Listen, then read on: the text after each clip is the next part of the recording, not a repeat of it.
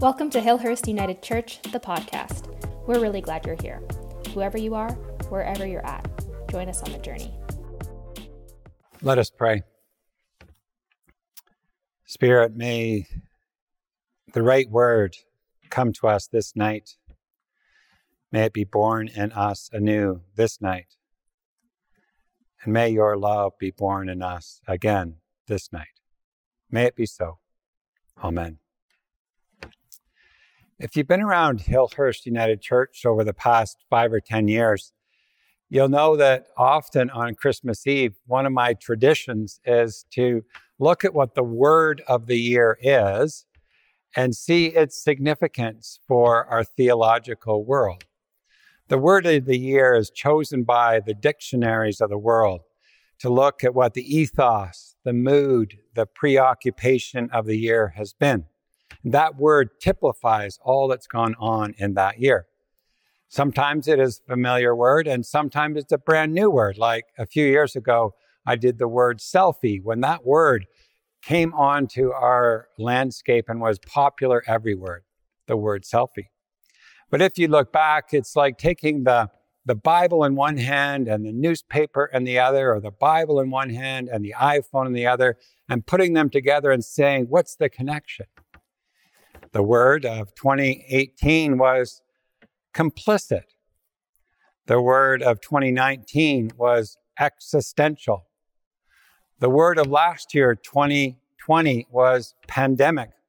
Actually, a lot of the dictionaries said we can't pick any one word. There's been such a mess in our world, it's hard to pick just one. And so, actually, last year in the sermon, I didn't do the word of the year. I looked at the cave where Jesus was born and how the cave was significant as a place of birth and new birth. And we looked at darkness and light. But the word of the year has returned this year in 2021. And there are many words that have come into the landscape as possibilities. Words you're familiar with that you've heard this year commonly spoken, like pivot or hybrid or lockdown or distance or resilience or ally? What word would you choose this year to describe 2021? And yes, swear words are invited. But what word was chosen, you asked? The word was vax, V A X, short form for vaccination. Isn't that the word we perhaps heard the most often in 2020? What 2021? Was it around your table? Uh, on the subway, at a pub, or a workplace, or Zoom conversation, the word vax and vaccine was a common word in 2021. You know what a vaccine and what it does and how it has helped us through this pandemic. It's about bringing people together, helping people to be healthy and whole as they move. Now, if you were to say to yourself, what would the 2021 theological word be? I would say it would be the word incarnation. The word incarnation would be the theological word in 2021. You see, we've been living in a time where social distancing and masks and lockdowns have kept us apart, and it is the vaccine that helps bring people together. The theological word incarnation reminds us that we are together even though there is distance. The word incarnation is about closeness, about not being apart, about being united, about being close. It's about a God who is not from a distance on a cloud far away in the North Pole like Santa, but rather a God who is with us and present to us. A God who is right here, right now, where social distance cannot keep us apart, where separation is an illusion, where we recognize that the intimacy of God is as close as our breath. On Wednesday evening, as I was thinking about this sermon, before I went to sleep, I, I mumbled these word to, words to God. I said, God, give me a story of incarnation. I slept that night and I woke in the morning, I made my coffee, I read my paper, and then I checked emails, and this email came across my screen, and it was about incarnation. Here's what Richard Topping, the principal of Vancouver School of Theology, says about incarnation. Incarnation means we are accompanied. Incarnation means Jesus Christ has cast his vote for the world, the tent of his body. Jesus entered the world so the world would never be forsaken or lost to fears and griefs, but hallowed by his flesh. Jesus, the Word made human with us, has linked his life with the people of his likeness as he came, so that there is no distance between he and we. Jesus lives in solidarity with the whole world that God loves. His name, Emmanuel, means God with us. I was so delighted to open that email. Trust me, I didn't know prayers were entered that way. But there it was, right in an email.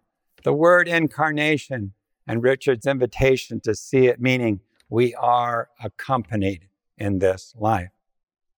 Incarnation is such a great word because it reminds us that God's not far off in a distant, uncaring, but rather like Emmanuel with us in this place. Theologically, there are three incarnations that are very familiar to you, though you probably haven't used that word incarnation once in 2021. The first incarnation is creation. It was 14 billion years ago. It was the Big Bang. It was the myth, the creation myth in the book of Genesis in our Bible. There are actually two.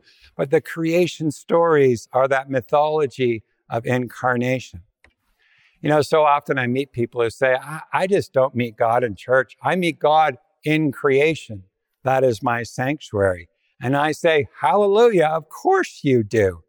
It is in creation where there is a connection, where there is this sense that when we're looking at the mountains, there's a sense of awe. When we're by the water and we hear it and see it and step into it, we feel the beauty of the water, or when we step out in the wideness of the prairies, we see the majesty and magnificence of the northern lights. It is in creation, I agree, that we experience and know God most fully. We call creation the earth God's body.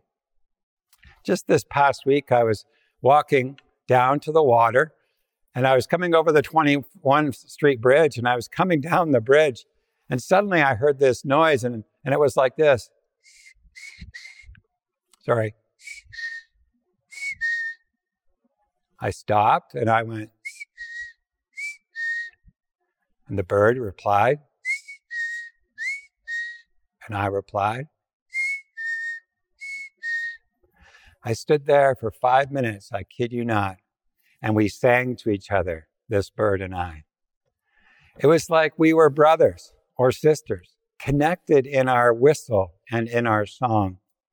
Have you ever had that experience when you've been out in creation, when you have touched the mystery of a bird or, or watched a coyote or a fox or a deer? When you've connected your soul to soul to another animal in creation? That's what the first incarnation we celebrate is all about. Karl Rahner says the Christian of the future will be mystic or no Christian at all. Mysticism, that sacredness that you experience God in nature, is what this is all about. The United Church of Canada tries to put it into words in our creed, and it says, to live with respect in creation.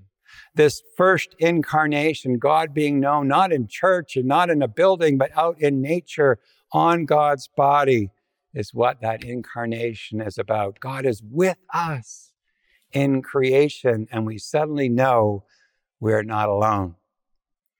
A member of our congregation, Dr. Bill Phipps, says that this is such an important learning because we will not destroy what we love. And when we love creation, when we sense the beauty and the mystery and the wonder of work and play in creation, we will work hard to protect it and do all the sacrifice we need to do to keep it whole. God with us in the first incarnation is what we're celebrating this evening. The second incarnation we celebrate tonight, obviously, is the birth of Jesus, the story we all know, the story told by Linus and the mystery and wonder of all the mix and match of all the pageants we've seen over the years that in a vulnerable child, in an infant, God chooses to come and be among us. God is not, not kept in, in doctrine or theology or concepts or ideas or argu- arguments. God comes in the flesh. And it is in that love relationship with the person of Jesus that we see what God is like. It's like Jesus has handed the job description show people what I'm like, or in a female voice, the same kind of thing. Because it's when we look at the scriptures, the stories, the parables, the wisdom of Jesus, we see the message God is trying to have us embody in our bodies and called to live. It's the Good Samaritan or the prodigal son or the Beatitudes. All of these words and stories come alive in the flesh of the human and divine Jesus. And it is in that place, that birth, in a vulnerable place, in a manger, that God chooses to take on flesh. The Word became flesh, Emmanuel, with us. You see, Jesus is known as Jesus Christ, though Christ is not Jesus' last name. Christ is the anointed, Christ is the Messiah, Christ is the universal. And in fact, in a book called The Universal Christ, Richard Rohr reminds us that Christ is present in all things. He writes, Christianity has missed a message central to the gospel that through Jesus Christ, God loves and redeems everyone and everything. There is only Christ, he writes. He is everything and he is in everything. Through him, all things were reconciled every heaven and everything in heaven and everything on earth. Everything without exception is an outpouring of God. You see, it is in that birth that for Christians, one amongst many world religions, we look to the person of Jesus to understand the love we're called to live. And that's what we celebrate on this night. The final incarnation and the final point, if you're looking at your watch, is the third incarnation. And this is perhaps the most important because it's the incarnation in you, in your body, the recognition that there's a divine spark, that your flesh matters, that your soul matters, that you matter to God, that God comes alive in your body. The third incarnation is you and is the love that you're called to live. And it is in those relationships, because religion is all about relationship, that we discover the incarnation in people's lives, like the three I want to tell you about right now. It's like a woman in our community who's experienced an incredibly difficult year. In the past year, she has had a stillborn grandchild born in a city here. And then a year later, a 20 year old grandson died again to cancer this year. And she calls out, My God, my God, why have you forsaken me? And rightly so, she cries her lament. And in conversation over a walk, we, we talk about what this means. And I remind her that God's not a puppeteer with our lives on strings, causing accidents or floods or cancer or car accidents, but rather God isn't from a distant playing with our lives, but intimately connected to our flesh within us as a body. God is in us. And when things happen that go wrong in our lives, God's heart is the first to break, God's tears the first to fall.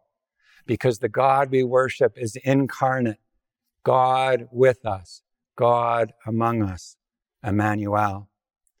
Or so it was for a woman I know who who, who teaches about trauma and says that there is capital T trauma that some people experience in life, like witnessing the death of another or experiencing abuse themselves or some kind of violent act, a capital T trauma.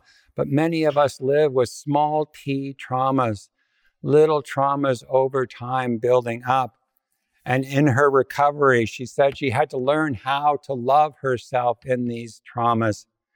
And she said she found a neat little trick that has worked so well for her, and that is to take one hand under the arm and one across the chest, and then she rocks herself or cradles herself just as we would a small infant child.